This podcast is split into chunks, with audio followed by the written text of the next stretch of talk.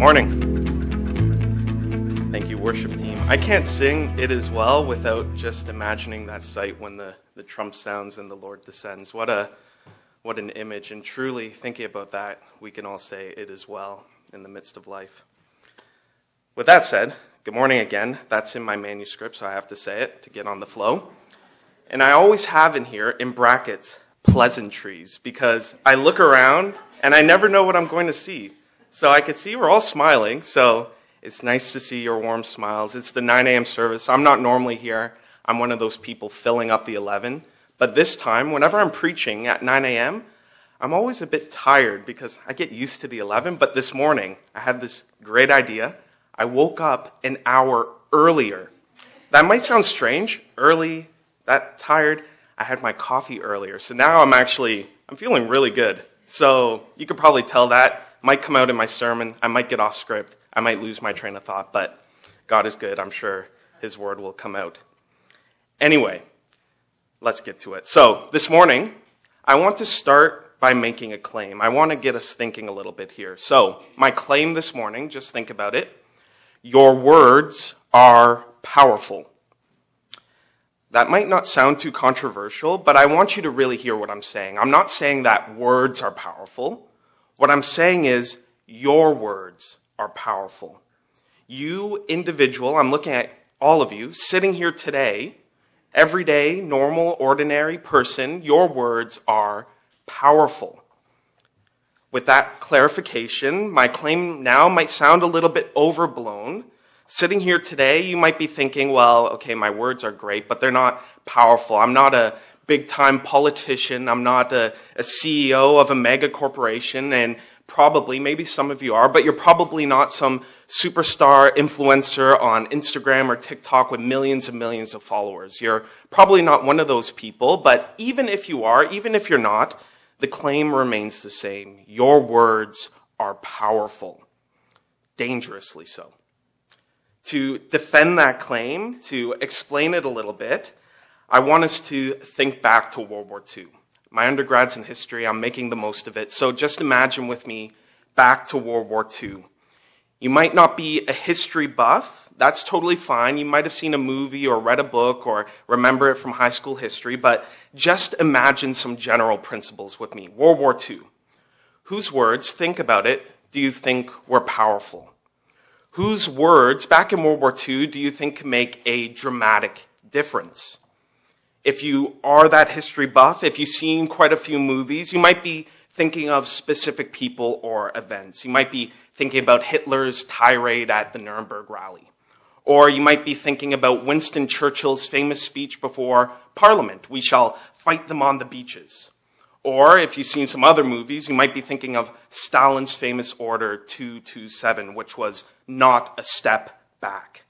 These were the words that rallied armies. They mobilized nations. They led to the deaths of thousands upon tens of thousands of civilian and military personnel. These were dangerously powerful words. But during World War II, the same leaders, their same governments, actually undertook massive, truly massive propaganda campaigns to educate the public, to inform regular people, regular citizens, that their words were powerful too. Their words mattered as well. The words, the talk, the conversations of everyday normal people were incredibly powerful. To get to that, you might have heard the saying before, loose lips sink ships. While that probably sounds familiar, I asked a few people if they heard it before. Everyone said yes. So you might have heard it, loose lips sink ships. While that again, probably sounds a bit familiar. I'm guessing not many of you have Googled what was behind that phrase. Where did it actually come from? You might have an idea, but I actually went on Wikipedia. I read the full article, and it's pretty interesting. The origin of that phrase, loose lips sink ships, was actually a slogan pushed and popularized by the United States Office of War Information. The reality is the U.S. government recognized that ordinary conversations between normal people could have massive ramifications. The words of everyday citizens could lead to the deaths of thousands. How's that? You probably got an idea here. Historians, though, actually have two theories behind it. On the one hand, this phrase, this slogan, might have been a response to espionage. Perhaps there was a major fear that sailors boasting about their deployments, mothers chatting about their sons' stations, or friends swapping war stories could be picked up by Axis spies. That one careless mention of a ship, where it was or where it was going, could be heard by enemy agents, sent back to their generals, and result in a submarine being sent to destroy an unsuspecting ship. Loose lips, careless words from ordinary people could sink ships, leading to the deaths of thousands. On the other hand, some historians look at this phrase, think about it a bit more abstractly. The idea that loose lips sink ships, to these historians as they look back, they believe it was more about combating the dangerous power of rumors and doubts. The idea that lies or pessimistic words could damage the entire war effort by creating dissension or negative feelings among communities. Communities which needed to come together to supply and support the war effort. Either way we take it, more literally or more abstractly, here's what we're getting at. My claim, backed by the United States Office of War Information itself, is that the words of ordinary people matter. What you say can make a big difference. Your words are dangerously powerful. That's a theme, this idea we just got at, a truth even, that our text picked up on thousands of years ago. Over the past few weeks, if you've been at Grace, you know that we've been traveling through the book of James, discussing and addressing the issue of how Christians, us here sitting today, are often known for our political stances or our unique beliefs, as opposed to the character we should possess or our faithfulness as followers of Jesus Christ. Just from articulating that as a problem we have to address through a sermon series, that an issue that we must confront, I think we can recognize how the issue of our words plays a fundamental role in this. As we think about our lives as Christians, our lives as people made in God's image, we need to recognize that our words matter. Our words are powerful, dangerously so. In this world, in this culture, which is frankly utterly confused about words, what they mean and what power they hold, Christians need to be 100% clear. We need to recognize the power of our words, the potential they have in bringing blessing, the danger they present in ushering destruction, and the nature they bear in revealing and testifying to our character, our priorities, and our identity. The reality our text today presents and unpacks is that Christians don't just need to walk the walk. We often focus on that. That's important. But equally important is taking that step back. We also need to talk about talking the talk. So today we're going to learn why and how that is. So I encourage you, if you have your Bible, if you have your phone, or the Bible in front of you in the chair, follow with me. We're in James 3, verses 1 to 12. And today we'll discover the power of our words.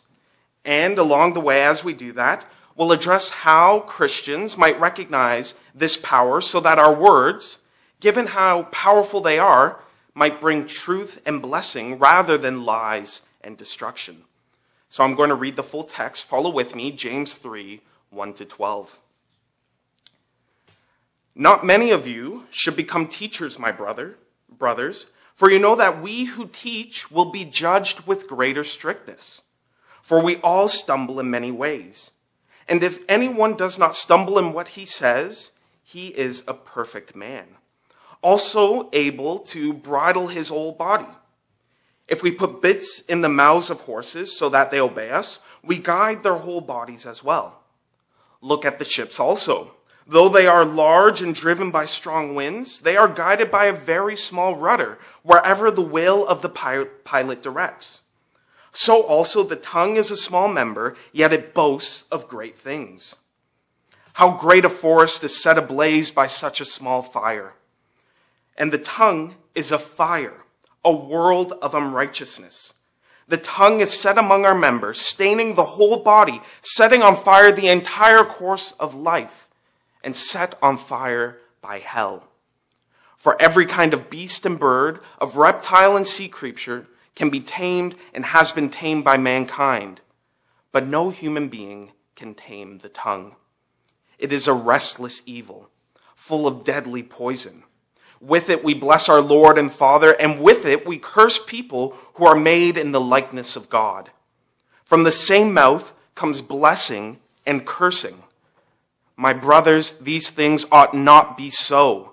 Does a spring pour forth from the same opening both fresh and salt water? Can a fig tree, my brothers, bear olives, or a grapevine produce figs? Neither can a salt pond yield fresh water. This is the word of the Lord. So, there's definitely a lot going on in this text. Lots of teachings, lots of theology, but I think you all heard it, lots of illustrations. But as we dive in, I want to start with a point of clarification.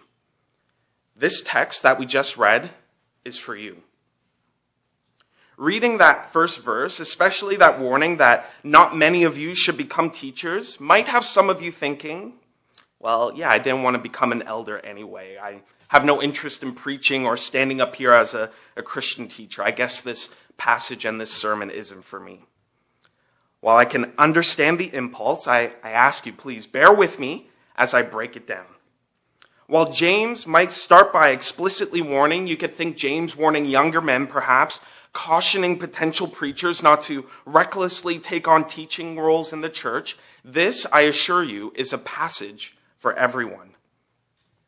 Reading the entire section, I just read it out, you just followed along. We know what follows this opening line. Based on our text, and realistically, you heard it, based on my intro, we know that a big concern in our passage today is the power, the dangerous power of words. So, looking at verse 1 now and the first part of verse 2, it makes sense when speaking about church life and ministry, when potential pastors and elders come up in the church, James focuses on the side of their job, which is about teaching, those who teach. He's focusing on the verbal proclamation side of church ministry. The time when pastors' words carry the most power and influence, when their words can make the biggest difference, proclaiming God's truth from the Bible as a teacher. So what is James saying to potential teachers? He's telling them not to be too hasty. As Christian teachers, as pastors, their job, which is James's job as well, is to boldly proclaim the truth. And since, quite literally and directly, souls are at stake when it comes to church leaders' teaching, God will hold them to a higher standard. They will be judged with greater strictness. This is a call to think carefully, to be aware of the power of words. The reality is false speech, not speaking truthfully or righteously, is a common and easy sin to fall into. This is a powerful warning, and James gets quite personal about it. He says that we all stumble into it. So, James gives that warning to teachers, and realistically, as you can imagine me standing here, this is a warning I hear quite loudly. I'm not feeling too nervous right now, which is a surprise, but preparing the sermon, I was reading this as, oh, that's kind of scary. But it's a big warning because it's a big task. The call to stand here and accurately explain and present the word of God. So, that's the warning. Words are powerful, especially the words of those standing behind a pulpit. Here, literally on a platform, taking the responsibility to preach the word of God accurately. But what does this warning from James teach all of us? This warning, while holding Christian teachers in particular focus, is instruction actually to every and all Christians. I believe from this opening line, when understood contextually, we can actually deduce 3 points which are applicable to everyone, wherever you are, whatever you're doing. So let's break it down. The first point. God is deeply concerned with people's words. While again, as it notes in the introduction, this carries a special weight for preachers, given the nature of their role, the premise remains the same for everyone. God cares about your words. Not only what we do, but what we say matters to God. That fits well with Jesus' statement in Matthew 12:36. At the day of judgment, God will not only judge our deeds, but, quote, listen well, people will give an account for every careless word they speak. Jesus said that. God is deeply concerned with people's words. Building on that, the second general teaching we can deduce from our introduction is this. Number two, false speech is a common but significant sin. I think realistically speaking, as a Christian to Christians, a trap that we often fall into is thinking that our words actually don't really matter. After all, what are the big sins? We think of killing, we think of stealing, we think of cheating people out of their fortunes. Those are the big sins. But what about lying? What about taking the Lord's name in vain? We often think those are just words. We can just repent. It's not that bad. But I want you to get a load of this. In Proverbs 6, Proverbs, the book of biblical wisdom, we learn this. This is a quote from Proverbs 6. There are 6 things that the Lord hates. What are they? Quoting from the text. Number 1, haughty eyes. Number 2, a lying tongue. Number 3, hands that shed innocent blood. Number 4, a heart that devises wicked plans. Number 5, feet that make haste to run to evil. Number 6, a false witness who breathes out lies. On a list of 6 things that the Lord God hates, lying, false speech, gets a double mention alongside the murder of innocence. God cares about our words. And the common, easy to fall into sin of false speech, ungodly words, wicked words, is especially heinous and detestable in God's sight. Why is that? One initial reason that might come to your minds might be, again, to look to Matthew 12, Jesus' teaching, quote, "For out of the abundance of the heart, the mouth speaks." False speech is a sign of a false heart. Wicked words are a sign of a wicked heart. But I think the reason our text this morning has in mind, there could be multiple reasons, is this. The reason why God cares about people's words, the reason why false speech, despite being easy to fall into, is such a significant sin, is because, and this is our third point, our words can powerfully affect others. Of course, Christian teachers will get judged more strictly. They are on a unique platform, an especially pious and authoritative platform, a platform which can directly influence the spiritual destiny of people from the words they say. But the reality is, and we all need to be aware of this, is that we as Christians, all Christians, every Christian has a platform. As Christians, we all stand on platforms from which our words will influence the spiritual state of those around us. Are you a parent? Your words will influence your children. Are you a spouse? Your words will influence your husband or wife. Are you a friend or a coworker? Your words will influence your social circles. With our words, we all stand on platforms, probably several platforms, some larger, some smaller, some more direct, some more indirect, and God, on all of them, cares about what we say. False or unrighteous speech is a significant concern because our words will affect others. If we tarnish God's name, if we hinder people in coming to know and embrace the truth, if we promote hate and discord, we will give an account for them on the day of judgment. Again, that's especially true for Christian teachers, but it's true for everyone else as well. So a question I think we have to ask ourselves, and this is hard, is, have you carelessly affirmed the lies of our world? Have you failed to speak truthfully because of fear? Have you failed to represent God well by speaking unrighteously? As you think about that, know that God cares. Know that he's watching. So that was a longer first point. That was a heavy first point, but I needed to set the stage. I'll show my hand a bit here. As I read through commentaries preparing for this sermon, they gave a warning to preachers. They said, just be aware this text is one of those hard ones. This text, if not careful, will leave people feeling especially beat up, especially bruised as they think about all the words they said. So, recognizing that some of you might now be thinking about the words you've said, the ways you failed, and feeling down about that. And while I think that's appropriate on some levels, again, I encourage you, please stick with me. As we dig in, there's a lot of hope in our passage. So for the rest of the sermon, we're about halfway in already, don't worry. I'm going to try to honor the spirit of the text, and that means, truly means, providing both a sense of conviction, we have to embrace the tension, but also a sense of encouragement. We have to embrace the hope. So please stick with me, get ready for both of those things.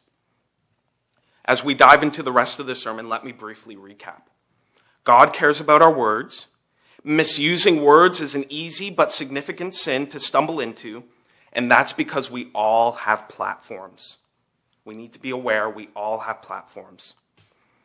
So, as we started this sermon, words are powerful. The words of ordinary people can make a difference. From our platforms, from our places of influence, words are a powerful aspect of our person and potential. So now, let's break it down. Let's talk about two directions we can head down with our powerful words.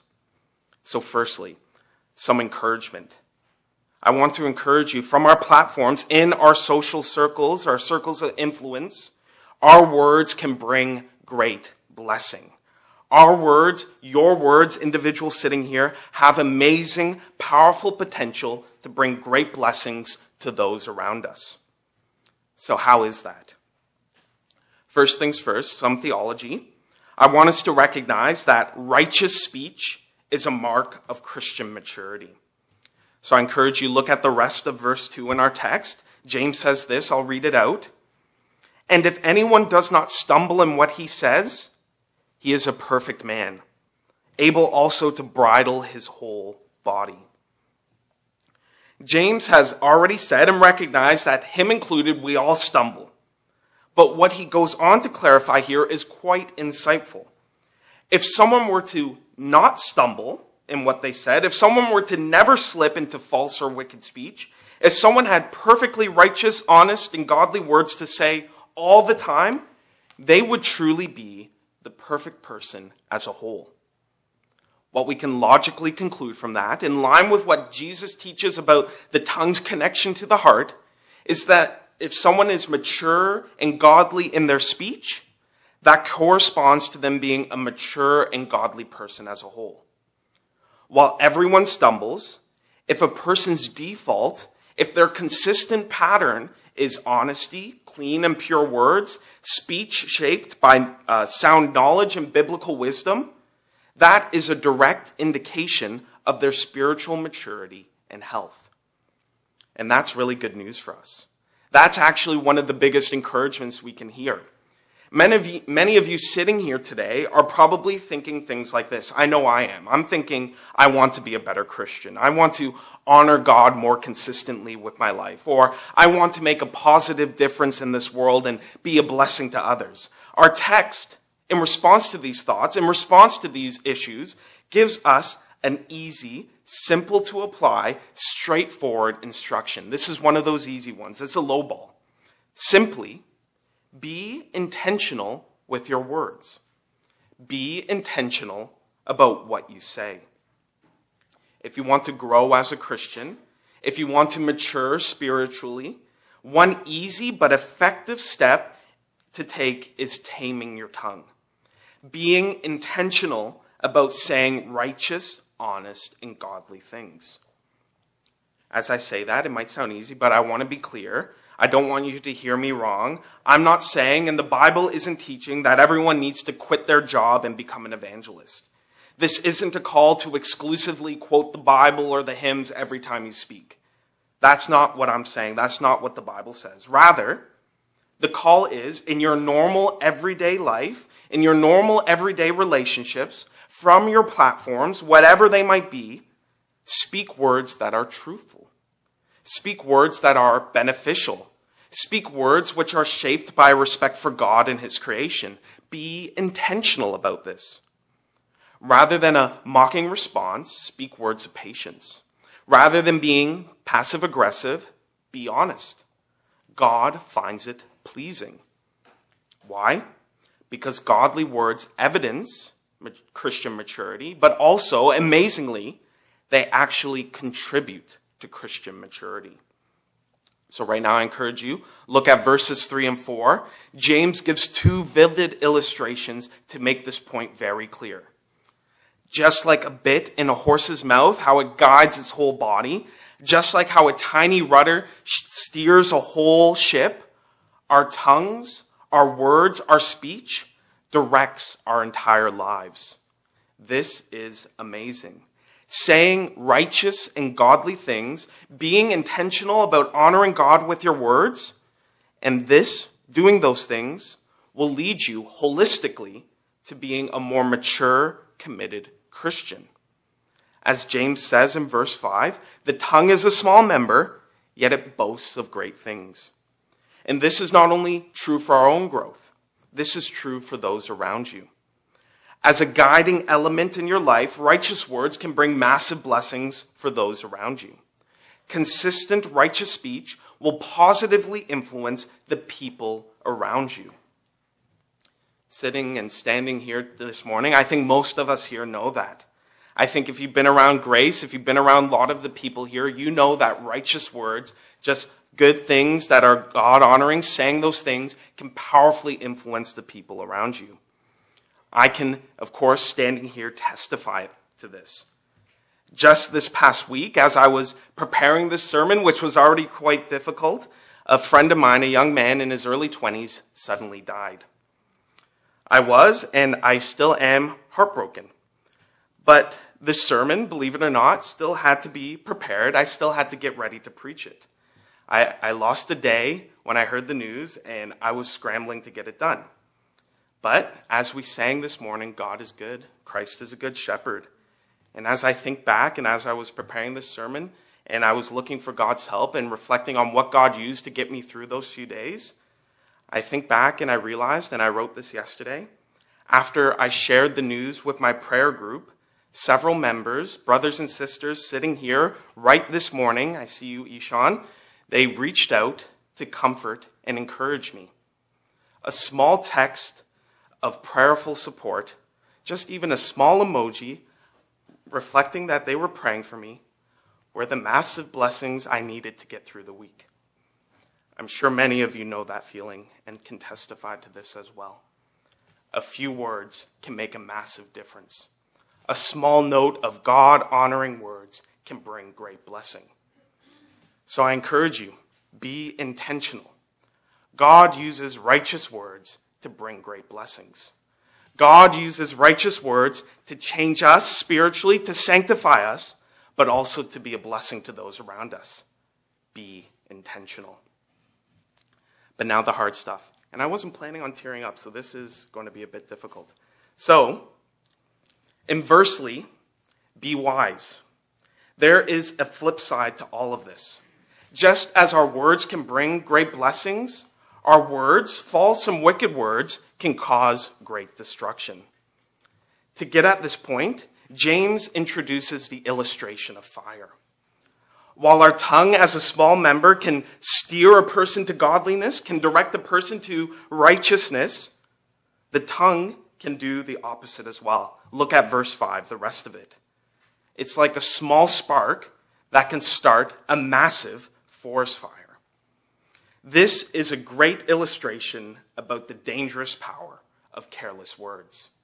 This is the exact idea, in fact, behind loose lips sink ships. And this is something I know that we all see in our lives.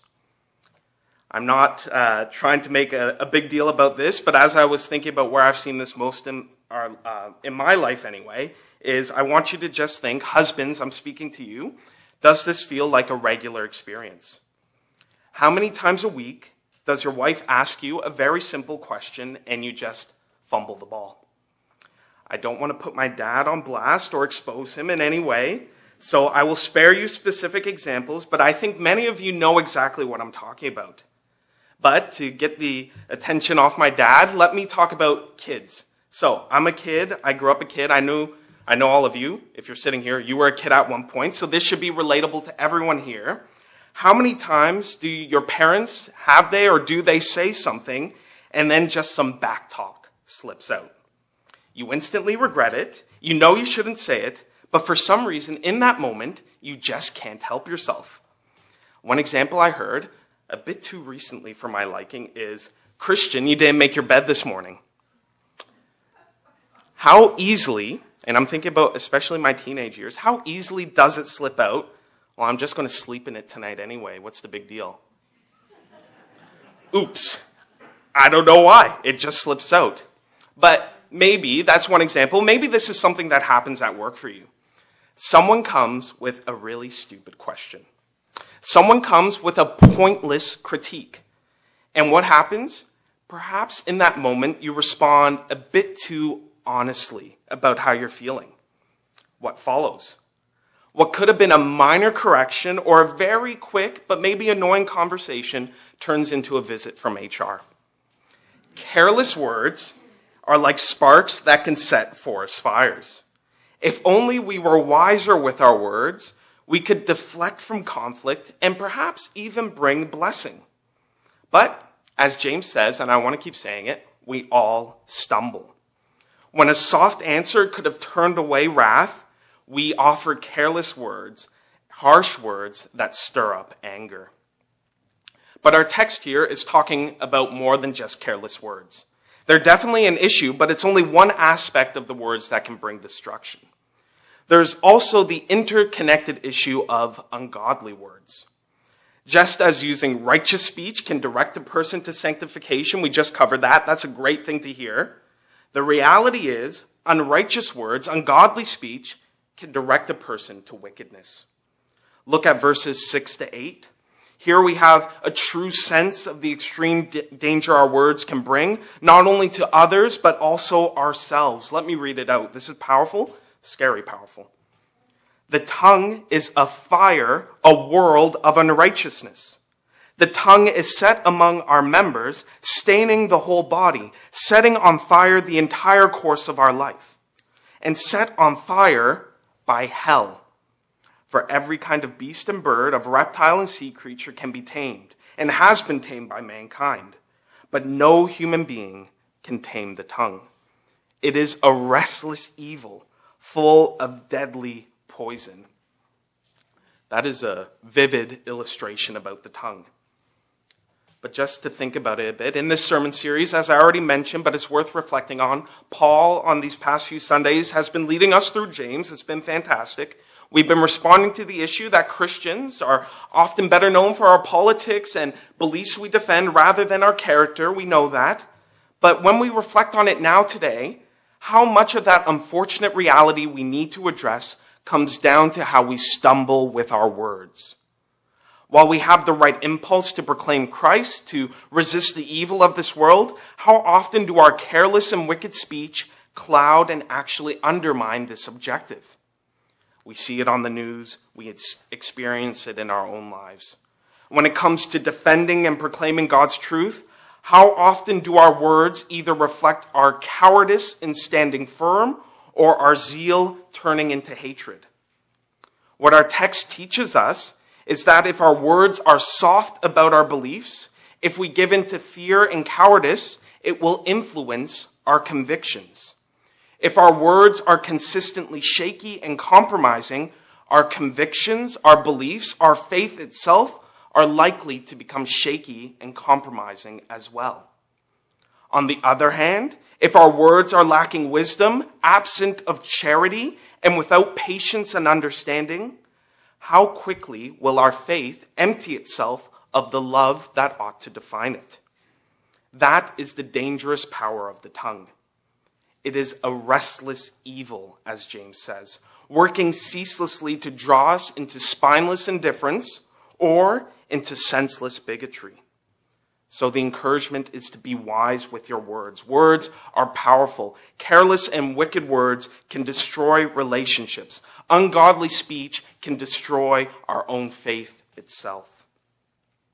We all stand on platforms from which our words can be great blessings, but equally can lead to great destruction. Be wise. Our last point. We're getting there. Our words reveal our heart. Be consistent. The reality is, I think the greatest dangers for Christians sitting here isn't simply our words being wicked and bringing destruction all the time. The tongue is a restless evil. It's wily. That's too obvious. Rather, the greatest danger I think we realistically face as Christians, and the point on which our text concludes, is the reality that our tongue can lead us into hypocrisy. We fall into the trap of thinking that the blessing we bring with our words grants us leeway and makes up for and covers up the destruction we bring with our tongue. Verses 9 and 10 capture this reality. With it, the tongue, we bless our Lord and Father. And with it, that same tongue, we curse people who are made in the likeness of God. From the same mouth come blessing and cursing. So again, be honest with yourself. Is this you? This is something I've been studying this text all week, so I've definitely had to wrestle with this. I'm not just asking you to, but let me ask you some questions. Are you here worshiping God on this Sunday morning? Are you giving it all, praising God's holy name? And then, as soon as you sit in the car, is it time for gossip? Is it time to relish in all that juicy church drama? Do you start your day with devotions, praying to and praising God, and then as soon as you get to school, you're using foul language and making crude jokes with your friends? Are you at night, in your bed, on your phone, scrolling through social media? And as you do that, do you maybe leave nasty comments? Do you get into pointless fights? Just to then, when you're all said and done, log off, turn over, and then thank God for the wonderful day? James says at the end of verse 10, right down to the end, let me read this in response to that. My brothers, these things ought not be so. Does a spring pour forth from the same opening both fresh and salt water? Can a fig tree, my brothers, bear olives? Or a grapevine produce figs? Neither can a salt pond yield fresh water. Brothers and sisters sitting here, my encouragement from the text is be consistent with your words. The good you say doesn't make up for the bad you say. God hates hypocrisy. As the Apostle John says, if anyone says, I love God, and hates his brother, he is a liar. For he does not love his brother whom he has seen, cannot love God whom he has not seen. If your heart is clean, if your faith is genuine, and if you truly know and love God, your tongue will be like a freshwater spring. It won't produce salt water. It will be like a fig tree. It produces figs, not olives. It will speak truth, standing firm. It will speak love, respecting God. It will bring order. It will promote goodness. Because, as Jesus says, from out of the abundance of the heart, the mouth speaks. Be consistent. In conclusion now, after saying all that, I want to circle back to a point. While I will not back down from any of the exhortations our text gave us this morning, especially where they speak to me in my own life, to be aware of the power of our words and platforms, to be intentional about using our tongue to bring blessing, to be wise about our speech not leading to destruction, to be consistent so as to not be a hypocrite, we also know what James said near the start. For we all stumble in many ways. And if anyone does not stumble in what he says, he is the perfect man. Brothers and sisters, when it comes to our powerful words, when it comes to our platforms, just like the Apostle James did, just like the Apostles Peter and Paul did, just like Moses did, just like Abraham did, we have all stumbled. That's a shared experience. And saints sitting here, God's holy ones, sitting on this side of heaven, the reality is none of us are perfect. Not only have we stumbled, we will stumble. That's a reality. And while hearing this message at the end doesn't excuse our sin, it does call us to our need to constantly address it. None of us are perfect. As the Apostle John wrote, if we say we have no sin, we deceive ourselves, and the truth is not in us. But the good news is, there is one who is perfect. There is one who has not sinned. There is one who has and only will speak perfect and righteous words. You know who I'm talking about. Classic conclusion. I'm talking about Jesus, the Christ. And in those moments, when we do stumble with our words, when our words can and do bring destruction and condemnation, he has given us the words to say in response. God's word says this: if you confess with your mouth that Jesus is Lord and believe in your heart that God raised him from the dead, you will be saved. God's word says this: if we confess our sins, he is faithful and just to forgive us our sins and to cleanse us from all unrighteousness. By our words, we will stumble. But God, through the person and work of Christ, has given us the words to say in response.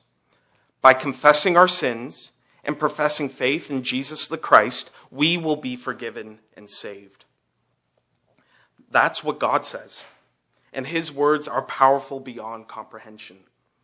Confess your sins, place and profess your faith in Christ, and know that those are the most powerful words you can ever say.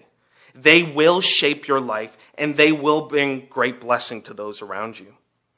We all stumble in many ways, but because of Jesus Christ, his perfect life, and his atoning death, we might have hope.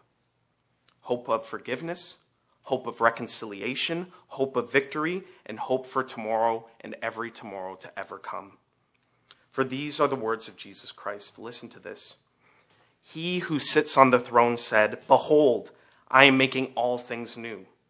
And he said, "Write, for these words are faithful and true." Words are powerful. Make the most of your own, but at the end of the day, trust in Jesus's. For his words are faithful and true. Trust in his words and embrace the forgiveness and salvation he alone can provide. Let's pray. God, we thank you for bringing us together this morning, for allowing us to read your word through the Apostle James. God, we ask that as we reflect on the tongue and the danger it can bring, that we can be wise, that we might be intentional, that we might be aware, and that we might be consistent. So that every day as we seek to honor you, as we seek to grow as your people, we might take note of our words, be careful of what we say, that we might bring honor to your name, that we might bring blessing to those around us, and that we might bring peace and truth even to our own lives. But God, we know that here we stand, none of us perfect. We know that we have and will stumble. So we ask that in those moments that we as individuals and as a body can be consistent and constant in confessing our sins, in professing our faith, and embracing the love you freely gave through your Son, Jesus Christ, on his cross. So God, we ask for your help. We ask for your blessing. In Jesus' name.